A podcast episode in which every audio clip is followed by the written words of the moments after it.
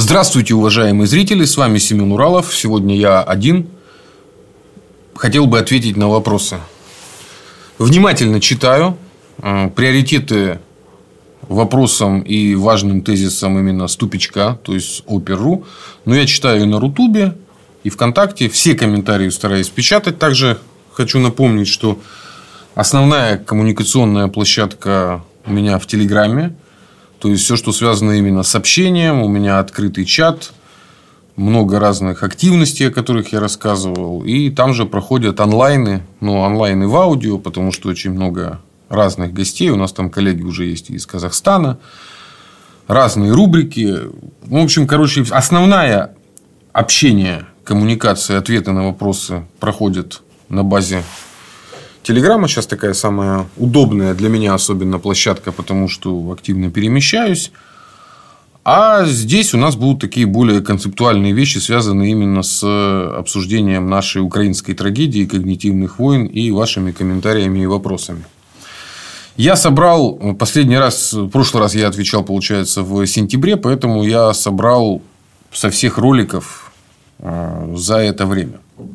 Вот, смотрите, от 30 января Вадим из СПБ пишет. Семен, вы подняли тему нейробиологии. Мне кажется, может помочь в ваших исследованиях документалка Social Dilemma. Там бывшие топы Гугла, Инстаграма, Фейсбука и прочие признаются в создании и использовании некого алгоритма, призванного изучать поведение пользователя, притягивать его внимание специально подобранным под интерес контентом. Да, социальная дилемма очень рекомендую посмотреть. Это она, по-моему, в 2020 году вышла. Не очень зам... ну, не то чтобы не очень замеченная, но как-то коронавирус ее сильно забил. Посмотрите рефлексию э, богатых людей, которые залезли в этот бизнес по ведению с ума. Многие начали сами сходить с ума.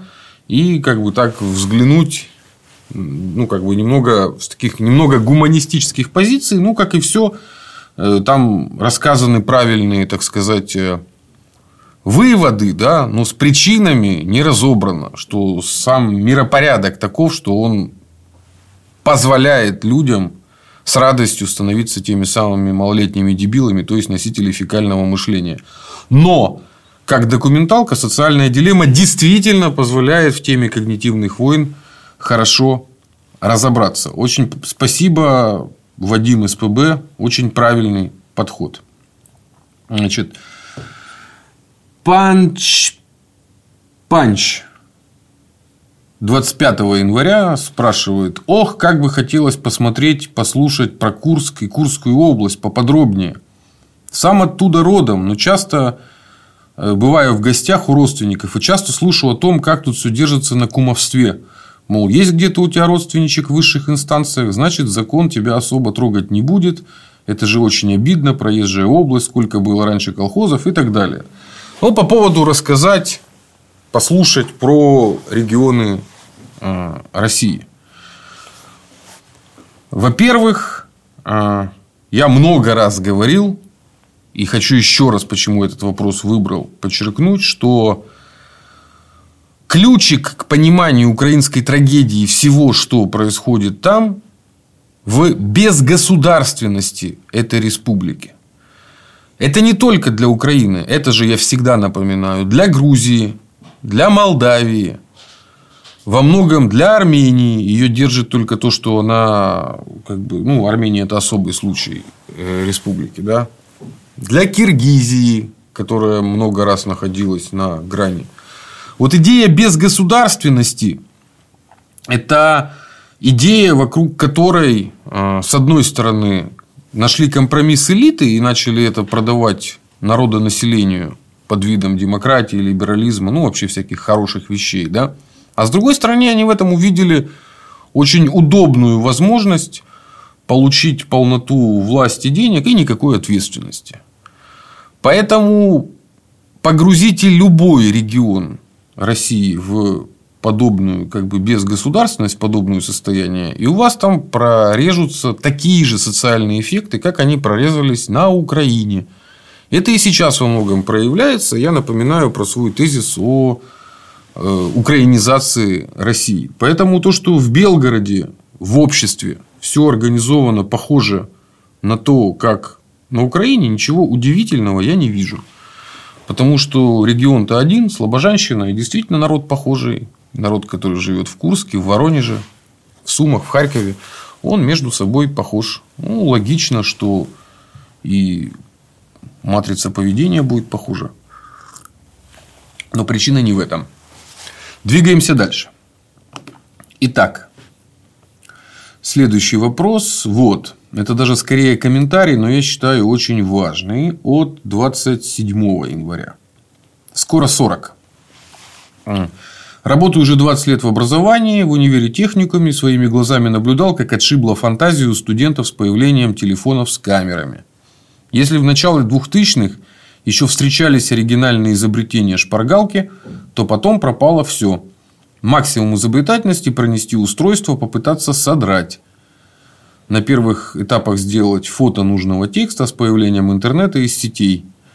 И, значит, рассказывает о том, как пытается бороться в том числе.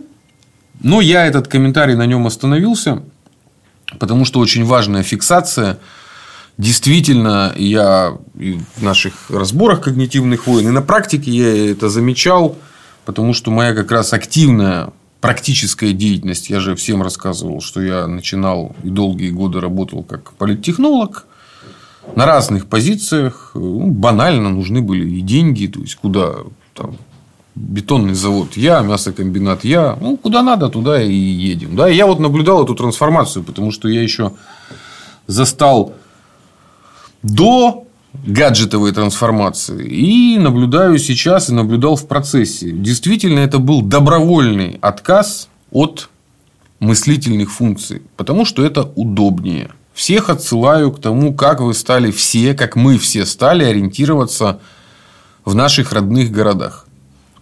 Раньше, особенно жители мегаполисов, особенно если ты ну, не коренной житель, то для того, чтобы куда-то поехать, пойти или еще что-то сделать, ты заранее изучал маршрут, узнавал, как двигаться. Теперь тебе ничего этого не надо. С одной стороны, это удобнее, но с другой стороны, это у тебя в мозгу отключают массу э, функций, которые выполняют как бы поиск, еще что-то, еще что-то. Если бы вы отказались бы от этих вот когнитивных функций, например, с ориентированием на местности, но использовали свободное время для других функций мышления, да, то тогда это полезно, что я пользуюсь сервисом, а освободившиеся э, ну, как бы связи использую для других дел. Но нет, народ же уходит в развлечения, поэтому этот процесс проходит эволюционно.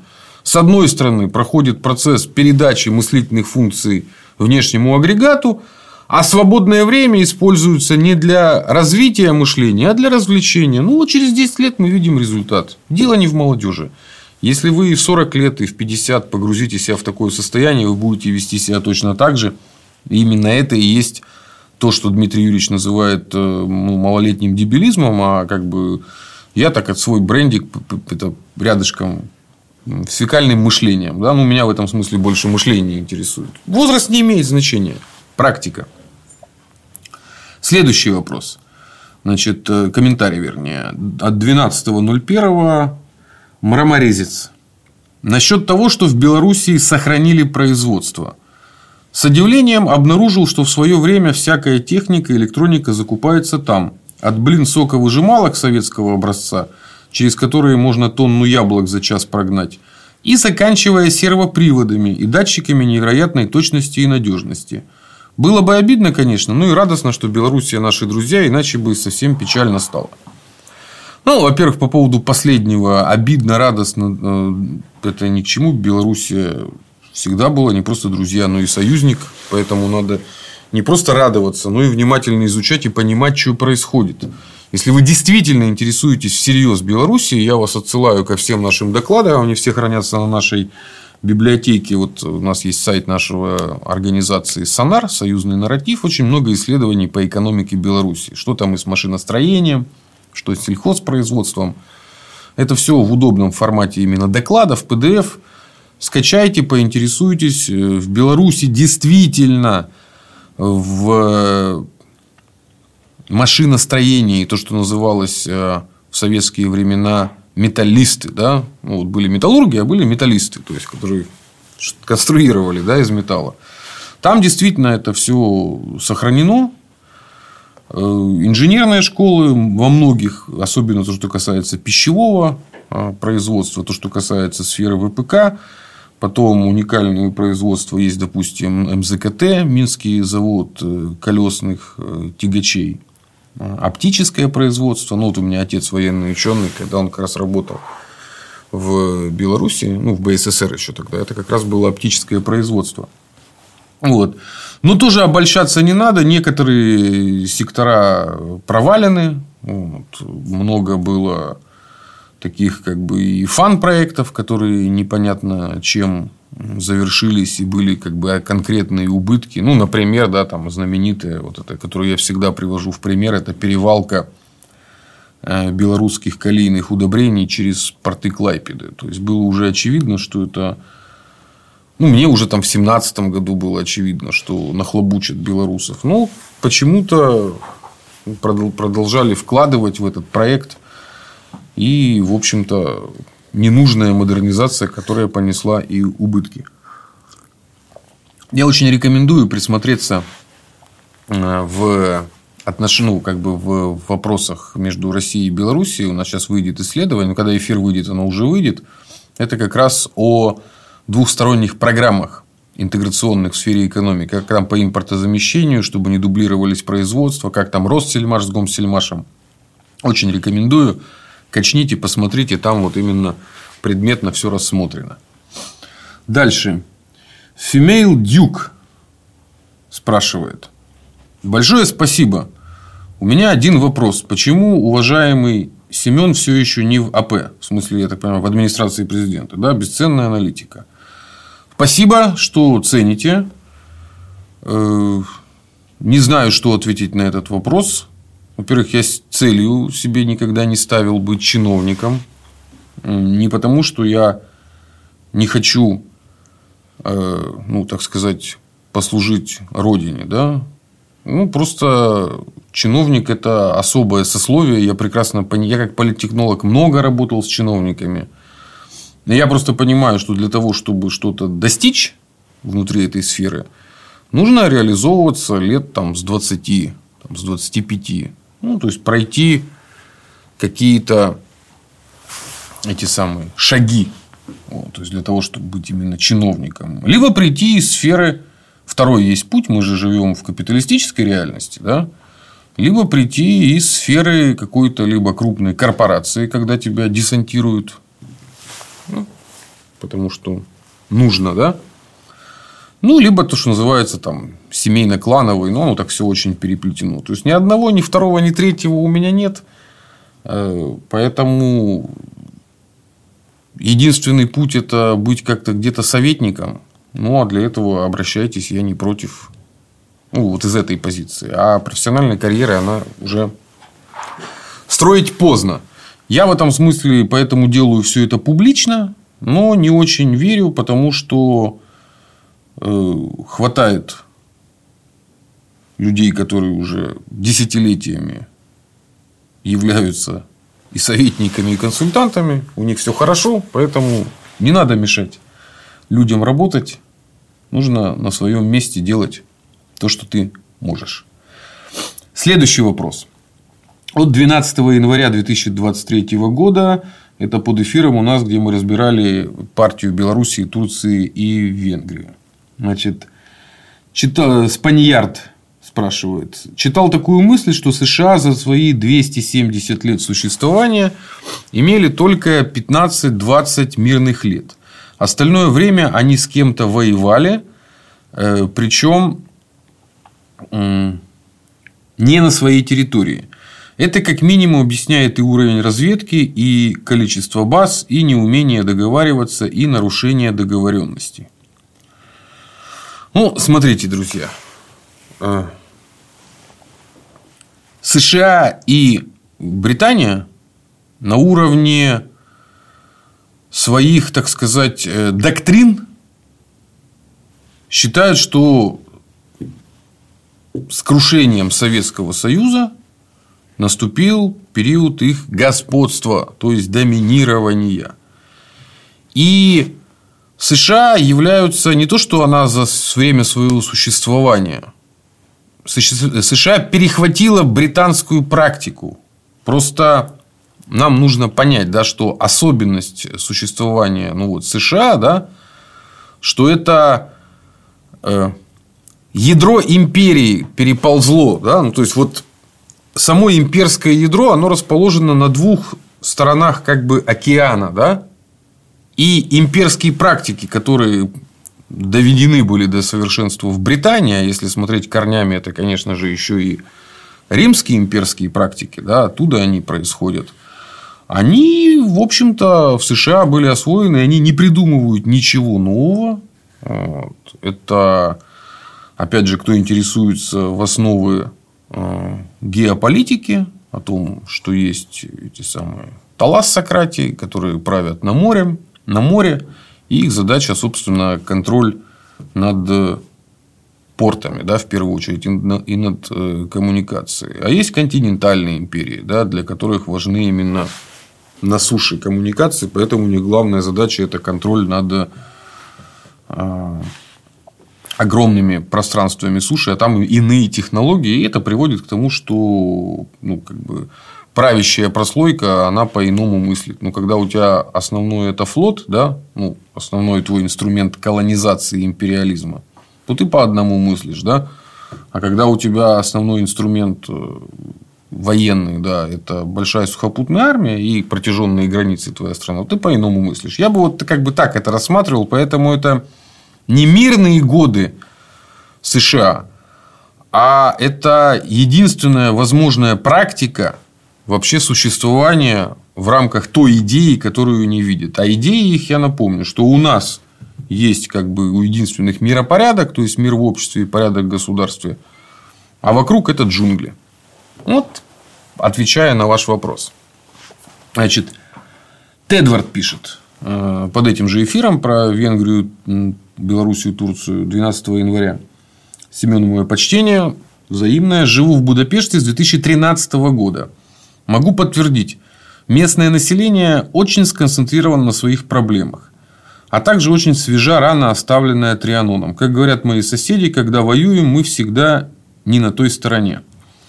Так что пускай большие страны фестивалят, мы на стороне Венгрии.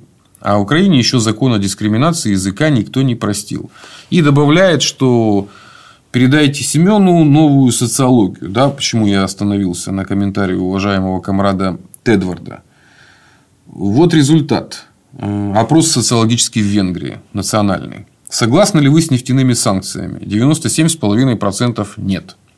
Согласны ли вы с санкциями, затрагивающими доставку газа? 97% нет. Согласны ли вы с санкциями по сырью? 97% нет. По энергетике несогласных 97%. Ну, в общем, повышающие цены на продукты питания, ну, естественно, тоже нет. По туризму тоже нет. Ну, то есть, э, комрад Тедвард э, иллюстрирует то, что у Венгрии особая позиция не только у начальников, но и в обществе.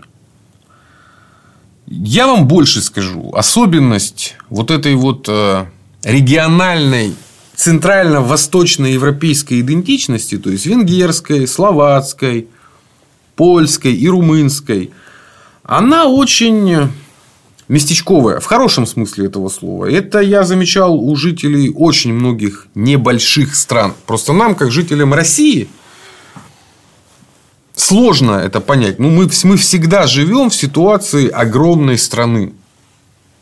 Несмотря на то, что мы можем не выезжать из своего города. А люди, которые живут в таких небольших странах, у них как бы весь мир во многом ограничен вот этими вот своими национальными границами. И вот это хатоскрайничество, которое я бичую в нашем случае, в случае центрально-восточноевропейском, является естественной формой выживания последние ну, лет 300, наверное. Потому что вот эти все регионы, это было же постоянное место конкуренции между собой. Пруссии, Австро-Венгерской, сначала Австрийской империи, Российской империи, Османской империи. Чего там только не возникало. Плюс всякие национальные движения. И вот местный житель, он постоянно там находился.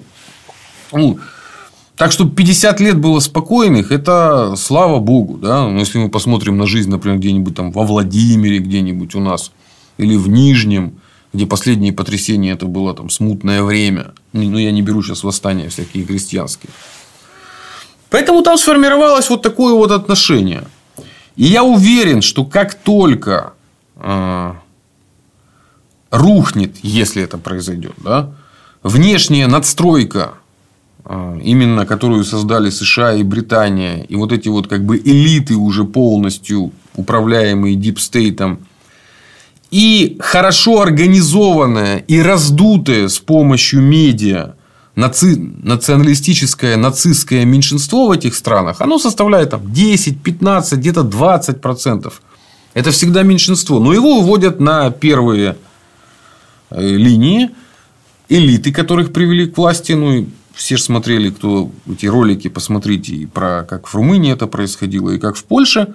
Как только рухнет внешняя настройка, то будет доминировать вот это абсолютно местечковое мышление, эгоистическое, бытовое. Не будем никого обвинять, мы не жили на месте венгров и словаков. Ну, вот эта социология ярко нам все это демонстрирует. Спасибо, комрад Тедвард, ты проинвестировал про Венгрию. Дальше. Вован 3312 пишет. Блин, миропорядок. Товарищ Уралов мастер загадывания загадок. Чуть башку не сломал. Ну, это вопрос про мою футболку. Видите, да? Есть две. Уже можно рассказать. Одна миропорядок, а вторая Оро и Пяк Мрот. Зашифрованный миропорядок. Скоро будет возможность приобрести такие футболки. Многие спрашивают. Также скоро будет возможность получить их в виде приза. Будем разыгрывать конкурсы э, для активных читателей. А для чего я и загадываю эти загадки? Все очень просто. Э, большинство э, слушателей нас слушают. А чтобы... Я же политтехнолог все-таки, да, я знаю, что нужно бороться за внимание. А так как у нас в кадре мало что происходит, в основном вы слушаете, то те, кто смотрят, будут концентрировать свое внимание на чем-то интересном в кадре. В данном случае в кадре будет интересный, легкий головоломка и ребус. А я бы хотел, чтобы вы прочитали мою книгу, как минимум, «Миропорядок по-русски», потому что я ее писал, разобравшись во многих вещах, и я считаю, что она помогает с мышлением, потому что я прорабатываю свою авторскую концепцию – миропорядка э, как э, комплексного такого явления, состояния развития, когда общество находится в состоянии мира, а государство в состоянии порядка. То есть миропорядок. Условия гармоничности – это мир в обществе и порядок в государстве. Понятно, что эта формула очень гуманитарно обобщенная, Поэтому я и говорю, что я ее разрабатываю, а что приводит к дестабилизации мира, что наоборот позволяет создать мирное состояние в обществе. Ну, и так далее. Поэтому для этого я на футболках и пишу «Спасибо, молодец, комрад, что заметил». Двигаемся дальше. Макс из СПБ спрашивает. Очень интересные лекции про олигархические кланы и заинтересантов в соседних странах. Стоит ли ждать таких разборов во внутриполитических раскладах в РФ? Постоянно об этом спрашивают. Слушайте, комрады. Ну вот 90-е хотя бы изучите в России. Историю приватизации в России изучили? Ну, для начала книги Гайдара я рекомендую почитать. Мемуары там Киржакова. Материалов выше крыши. То есть я всем рекомендую, кто мне начать с этого, да, потому что в каждой области, если вам это интересно, да, и вы поймете, что все основные группы влияния и так далее, они сформировались еще в 90-х. Но нужно проделать какую-то минимальную работу над собой и это изучить. А в плане ну, как бы развлечения этого делать точно не надо. Это надо либо серьезно изучать, как я это делаю, например, с украинскими, молдавскими, в которых я разбираюсь там И точно так же погружаться в России, разделять, где что на Урале происходило, что на Дальнем Востоке. Потому что, несмотря на то, что ну, Россия большая, но формирование национального капитала, оно же проходило в тесной спайке, допустим, с организованной преступностью, а организованная преступность в каждом регионе была своя, заточена была под что-то, потому что Дальний Восток – это свои интересы, там рыба, еще что-то, где-то металл. Ну, поэтому, если к этому серьезно, а не как к развлечению относиться, то это глубокая-глубокая работа, вот, которой надо заниматься. Может быть, и займемся, появится количество желающих, подписчиков, помощников, добровольцев, можно и заняться. Шукач – явно какой-то украинский ищущий, да, 2 января. Ну, почему так мало такого контента от СМИ РФ? Понимаю, что не по адресу, но бесит адски. Уважаемый Шу, это же комментарий по, ну, по поводу о защите когнитивной войны эфира. Есть одна проблема, Шукач.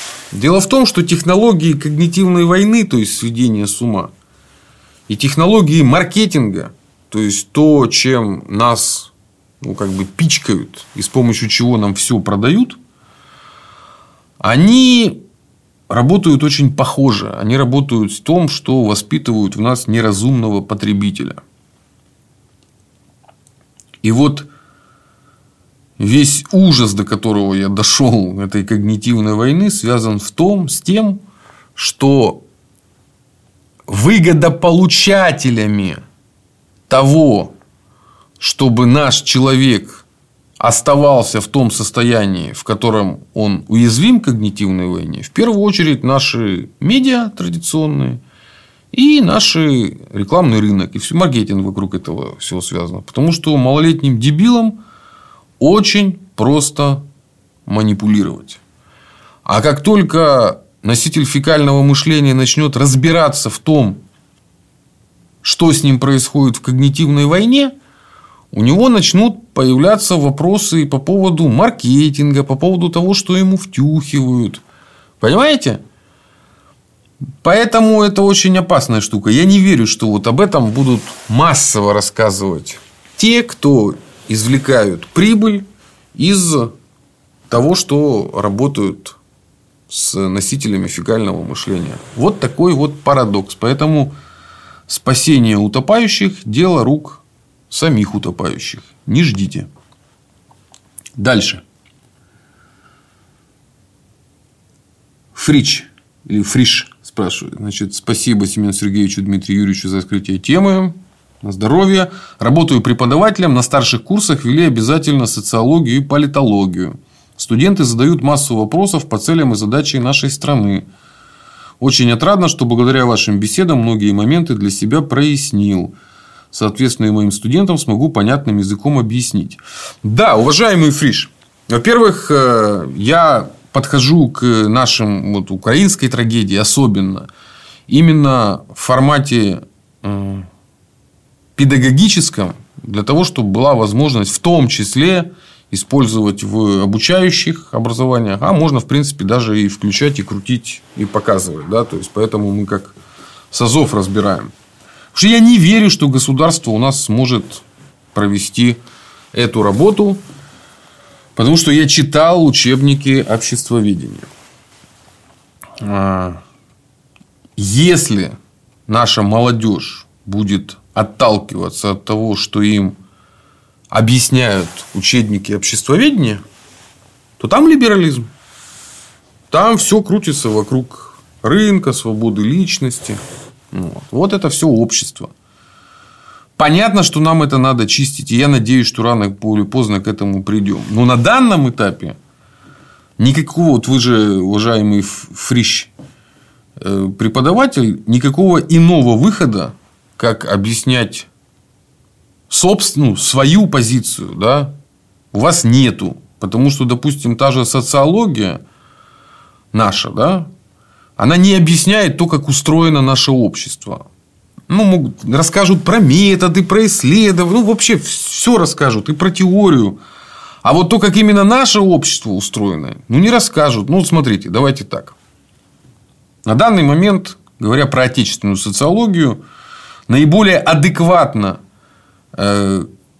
наше общество описывают там две теории. Теория там, Симона Кордонского в его книгах и Натальи Зубаревич. Ну, она сводится к тому, что и та, и другая теория, а тому, что есть несколько обществ, да, ну, скажем, там, четыре России. Ну, это очень условно, которые там практически не пересекаются и живут своими укладами. А когда они живут своими укладами, они, естественно, формируют ну, иную, иное общество. Да? То есть, и социология будет иная. Поэтому Акордонский добавляет, э, что еще и формируется особая экономика, которую называют в кавычках там гаражная, да?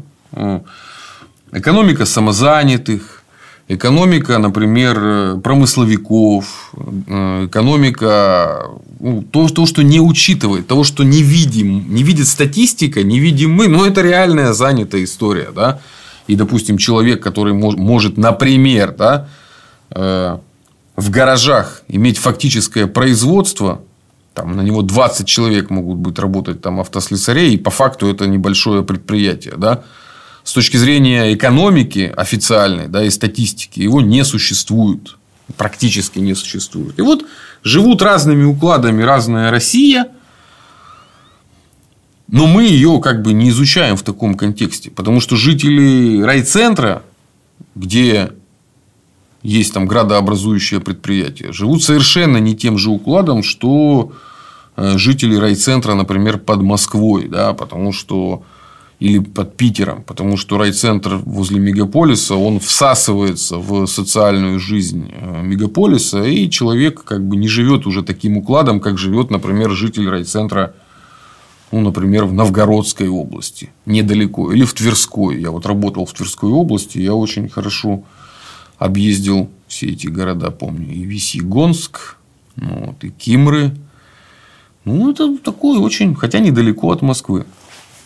Поэтому социологию нам нужно по-иному изучать. С политологией тоже точно такие же вопросы. Политология у нас то, что называется западно-буржуазная.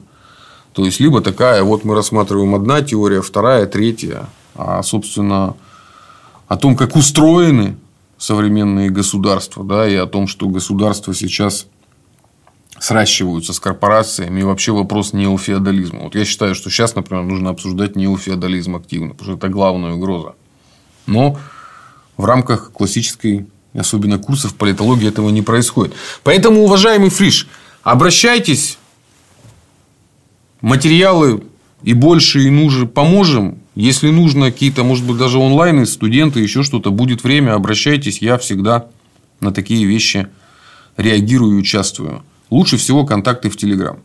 Следующий вопрос. Про политику Румынии и ее место в мире. Это вот этот вот эфир э, от 5 декабря.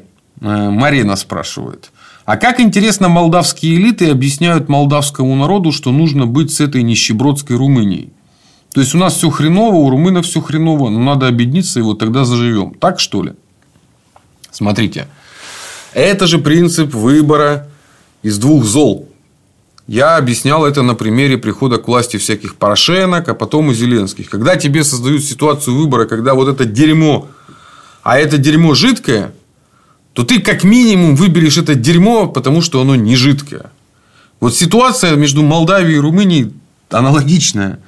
Молдавию довели до такого состояния, что даже относительный миропорядок в Румынии является очень-очень ну, привлекательным для простого человека. А я напоминаю, что простой человек, он ориентируется на обычные вещи. Но, несмотря на это, все равно сторонников объединения меньшинство. То есть, есть ядро, которое за, а большинство не за. Ну, и за элиты, и за меньшинство, и за главное, что интеллигенция куплена на корню. Поэтому создают картину, что якобы вся Молдавия за. Но этих трех элементов достаточно. Также под этим эфиром вопрос от тракториста Марвина. Непонятно, почему Семен ни слова не сказал об исконно румынских землях Прикарпатья, Северную Буковину, Хотинщину и Херсанскую, ну, там, Хер, Херц, да, декоммунизация, подарки Сталина надо вернуть. Я вкратце упоминал э, Буковину и вот этот вот край, в... когда Молдавию мы разбирали э, с Дмитрием Юрьевичем. Ну, дело в том, что я жил в Черновцах и работал не очень долго, где-то около полугода.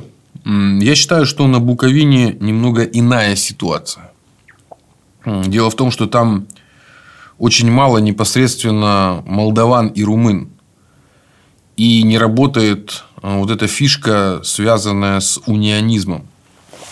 Потому что на Молдавию они же а, ну, давят каким образом? Вы румыны, вы молдаване, но молдаване это составляющая часть румын. И, в общем-то, вам нужно вспомнить, что вы румыны. Да? И таких людей, молдаван-то большинство в Молдавии.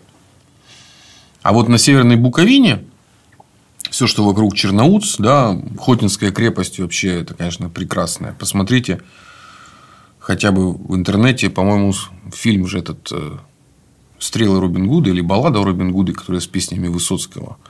Ну, как раз вот эта крепость.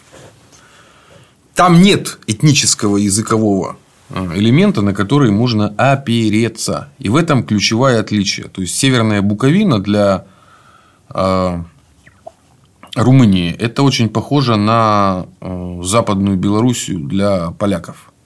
То есть, имперские боли фантомные есть, как бы амбиции есть, а, собственно, поляков меньшинство, опереться особо не на кого. Вот похожая ситуация в Северной Буковине. И Пикот под этим же эфиром в 10 декабря пишет. И такие есть ощущения, что Молдову и ее нынешние власти сливают по полной. Неправильное ощущение. Ее не сливают по полной. Ее целенаправленно ведут в рамках спецпроекта. И делают это люди, специально выращенные в пробирках. Посмотрите на молдавскую политику, на всех этих премьер-министров, всех этих Гаврилицу, этот Гросу, сама Майя Санду, ее советники. Это все ну, так, так называемые соросята. Это выращенные в колбах НКО, начиная с юности, со всяких прозападных организаций, персонажи, у которых нет ни личной власти, ни личного капитала, ни влияния, они являются пешками. Их расставляют на государственные должности, и это менеджеры. Потому что Запад столкнулся с проблемой. До этого он ставил на влиятельных игроков той же Молдавии, да и на Украине, на всяких местных этих Филат, потом же этот же олигарх э, наш беглый, который Плохотнюк, э, до этого же Гимпу. Это были такие крупные элитарии, у которых были свои деньги, свои влияния. Они на Запад продавали свою лояльность, что да-да-да-да, мы все сделаем. А по факту занимались ну, большую степень своими вопросами. А еще и шантажировали. Россию шантажировали, и Запад шантажировали. Это всех утомило.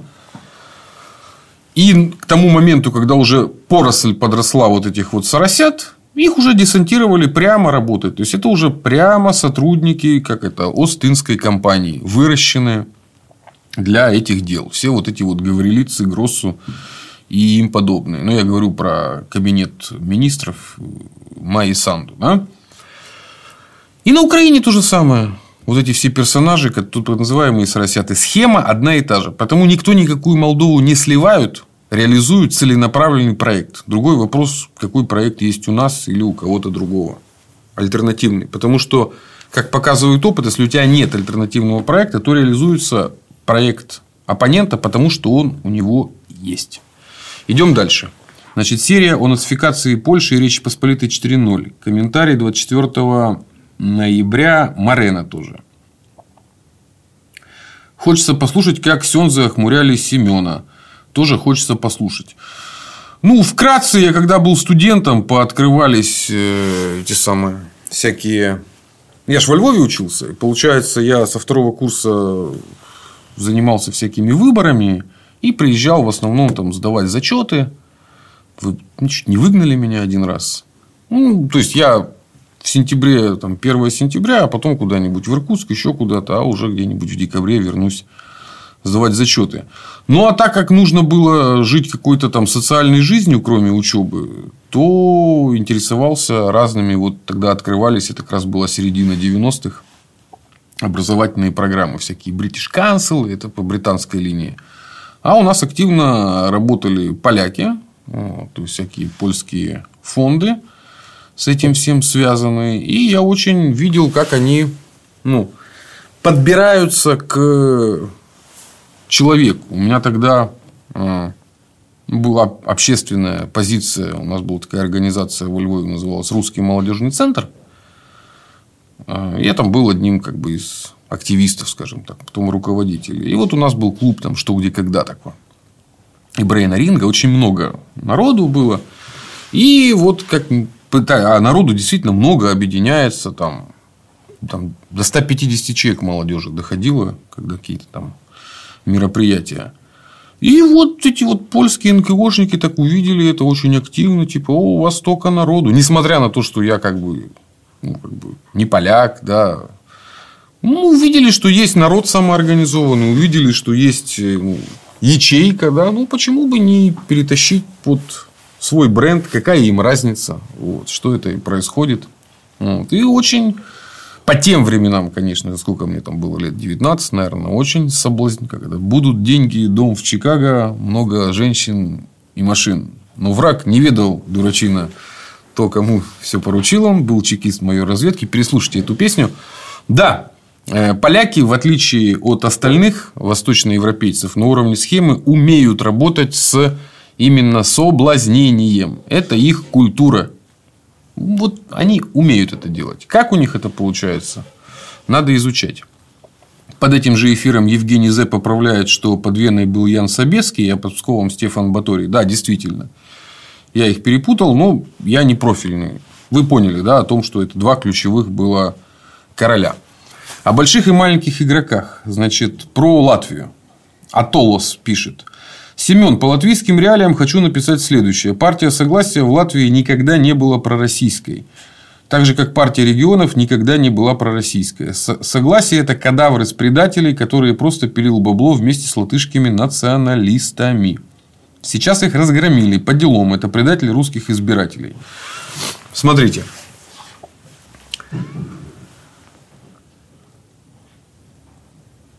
В России в 90-е годы системно поддерживали националистов, возникших в республиках.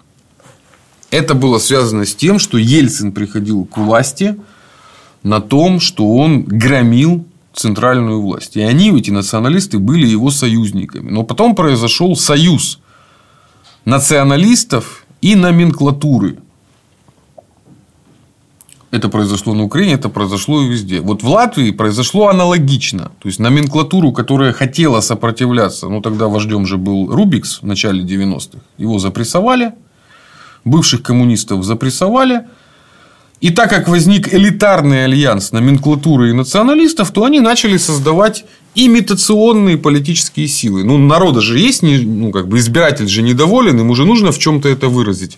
И придумывались такие вот, собственно, э, виртуальные, ну, имитационные, вернее, имитационные политические силы, которые канализировали недовольство избирателя, а внутри происходило то, о чем вы говорили. Но это происходило при полностью молчаливом и даже одобрительном согласии из Москвы, потому что никому ничего не было. Все решали с начальниками.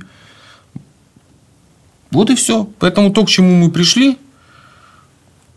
это результат политики 90-х годов. Мы разгребаем наследие. Следовательно, если мы будем что-то исправлять, то мы начнем сейчас что-то исправлять, и дай бог, чтобы через 20 лет мы получили результаты. Так, дальше. Э, уже близимся к концу. Это значит, серия про украинские сериалы последнюю распродажу. Макарыч 14 октября спрашивает, правильно ли я понял, что гитпроп Украины, превращающих людей в зомбированных наций-идиотов, но зато направляющих всех в едином порыве по нужному власти курсу, стоит взять за образец нам в России? Нет. Вы вообще ничего не поняли, Макарыч. Вот вы смотрели и, и поняли все ровно с точностью да наоборот. Я утверждаю следующее. Что если мы не научимся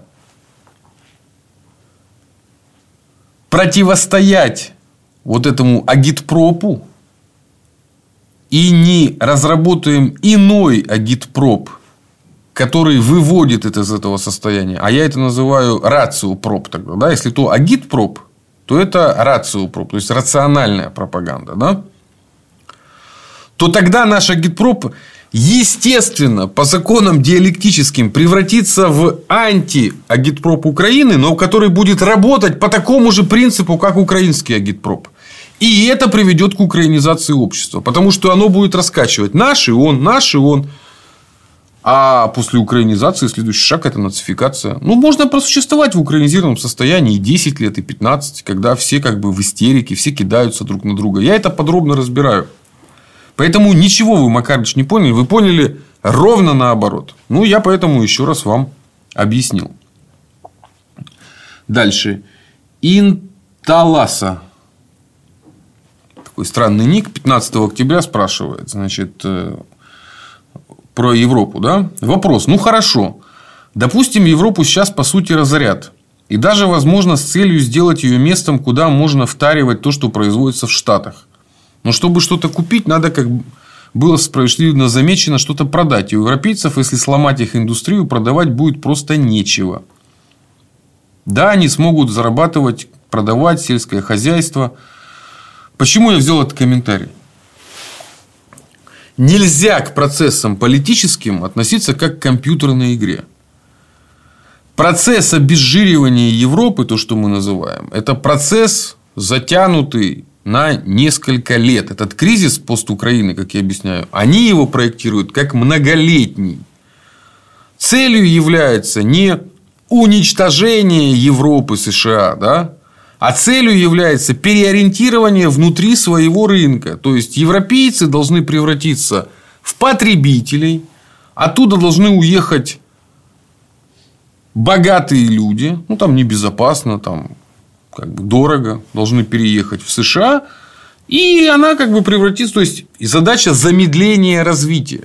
То есть, если по отношению к нам США используют стратегию уничтожения конкурента своими собственными руками, потому что для них Украина и Россия это одно и то же, и это прекрасно, когда два индейских племени между собой дерутся, да? то по отношению к Европе называется замедление развития. Поэтому сначала для замедления развития было реализовано отрезано, то есть заблочены возможности вообще а, отношений с Россией, в первую очередь германскому капиталу, то есть ему закрыли свою многовекторность. А теперь его постепенно вводят в русло. Ну, не, ну, не ставят целью уничтожить еще что-то. Зачем это сделать? Ну, надо делать потребителей. Вот. А когда они станут потребителями, это оздоровит в первую очередь экономику самих США. А вот когда они решат этот вопрос, они будут двигаться дальше. Посмотрим. Можно новый план Маршала потом сделать. Они же рассчитывают в их стратегии, что они же победят Россию. И потом запируют на останках. Ну, стратегия такая. Дальше. Роман Ра спрашивает. Э, Вопрос по поводу того, как обманывают, там, вводят в заблуждение. Спутники покупают за 600 миллионов долларов, на которые деньги собирают, а потом никаких спутников, в общем-то, и нету. У меня первой мысли было, что людей просто кинули, но потом подумалось вот о чем. А может быть и не было никаких 600 лямов. Вся история активно разгоралась для публики. Вот мы собрали столько, а вот уже столько. Такие-то вы все молодцы. Да, конечно, все правильно. Я ровно об этом и говорю. То есть, создаются постоянные перемоги, даже виртуальные. Мы сейчас купим спутник. Какой спутник? Куда вы купите? Кому вы купите? Зачем вы купите? Нужен ли он? Под какие задачи? Да? Вот мы собрали 600 миллионов.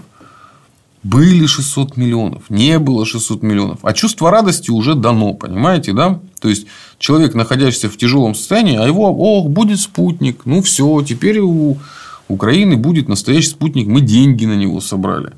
Я это все показываю как инструмент простейших манипуляций. Нам кажется, что это очевидно, ну мы-то сидим в тихом, спокойном месте. А люди, когда загнаны в это состояние, они ищут в том числе и идиотизм, они его выискивают из окружающей среды, и они его берут для себя и наслаждаются этим. Это у них как ну, спасение, понимаете?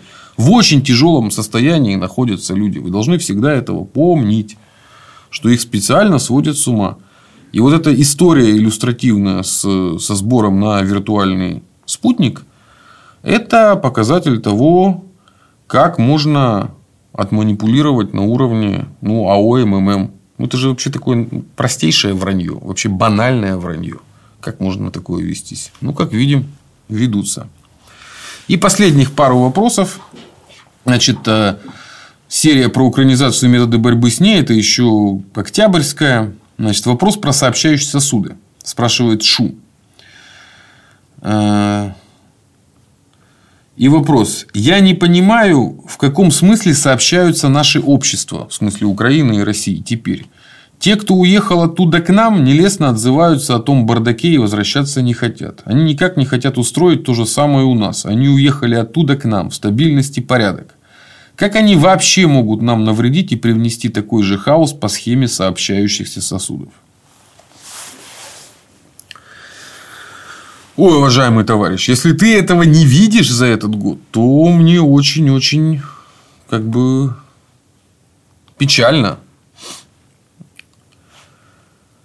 Наши общества живут в едином социокультурном и даже медийном пространстве.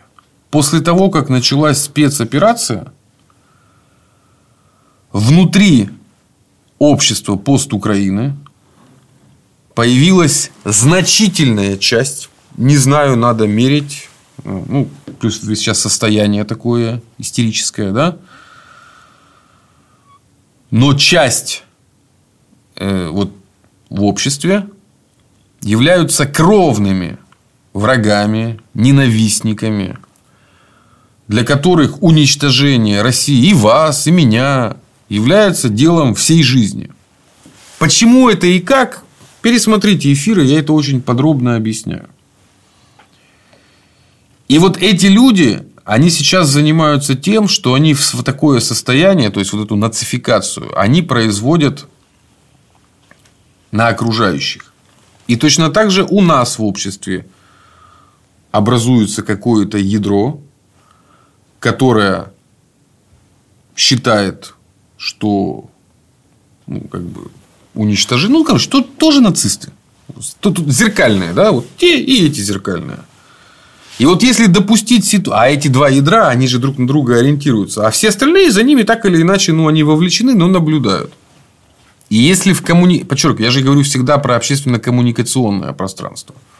И вот если допустить, что эти два ядра начнут, ну, то есть станут центральными столкновения, то есть, грубо говоря, нацисты и такие же нацисты, да, и все будут за остальными наблюдать, это приведет к катастрофу. Вот тогда э, сообщающийся сосуд закипит. Вот тогда ненависть будет просто зашкаливать. Ну, то есть, вот представляете, да, сообщающие сосуды, которые еще поставили на горелку. То есть, закипят оба. А вот как это будет происходить? А вот вы понаблюдайте, понаблюдайте, что происходит с нашими людьми. Понаблюдайте, как появляются те, кто поджигают военкоматы по каким-то наушениям да, из страны. Посмотрите, как ведет себя наша элитка. Вот наша культурная элитка – это лучший пример сообщающихся сосудов. Потому что она, мы-то, ну, как бы российская, а де-факто Зеленский им ближе. Поэтому, уважаемые друзья, если вы не будете изучать то, как нацифицировалось украинское и пытаются нацифицировать российское общество, то вы можете получить эффект, как получили жители Украины, когда вы глаза как бы закроете, а потом бац, и новая реальность. Совершенно иная реальность. Но я напомню, что для того, чтобы нацифицировать общество, его сначала нужно украинизировать. Дело не в Украине, а в особом состоянии, когда общество находится в постоянном вот этом вот резонансе, и адекватные люди уходят в фотоскрайники, эгоисты. Ну, в общем, а радикальное, эгоистичное, еще и истеричное меньшинство начинает выполнять роль всего общества. И вот тогда начинается самое-самое страшное.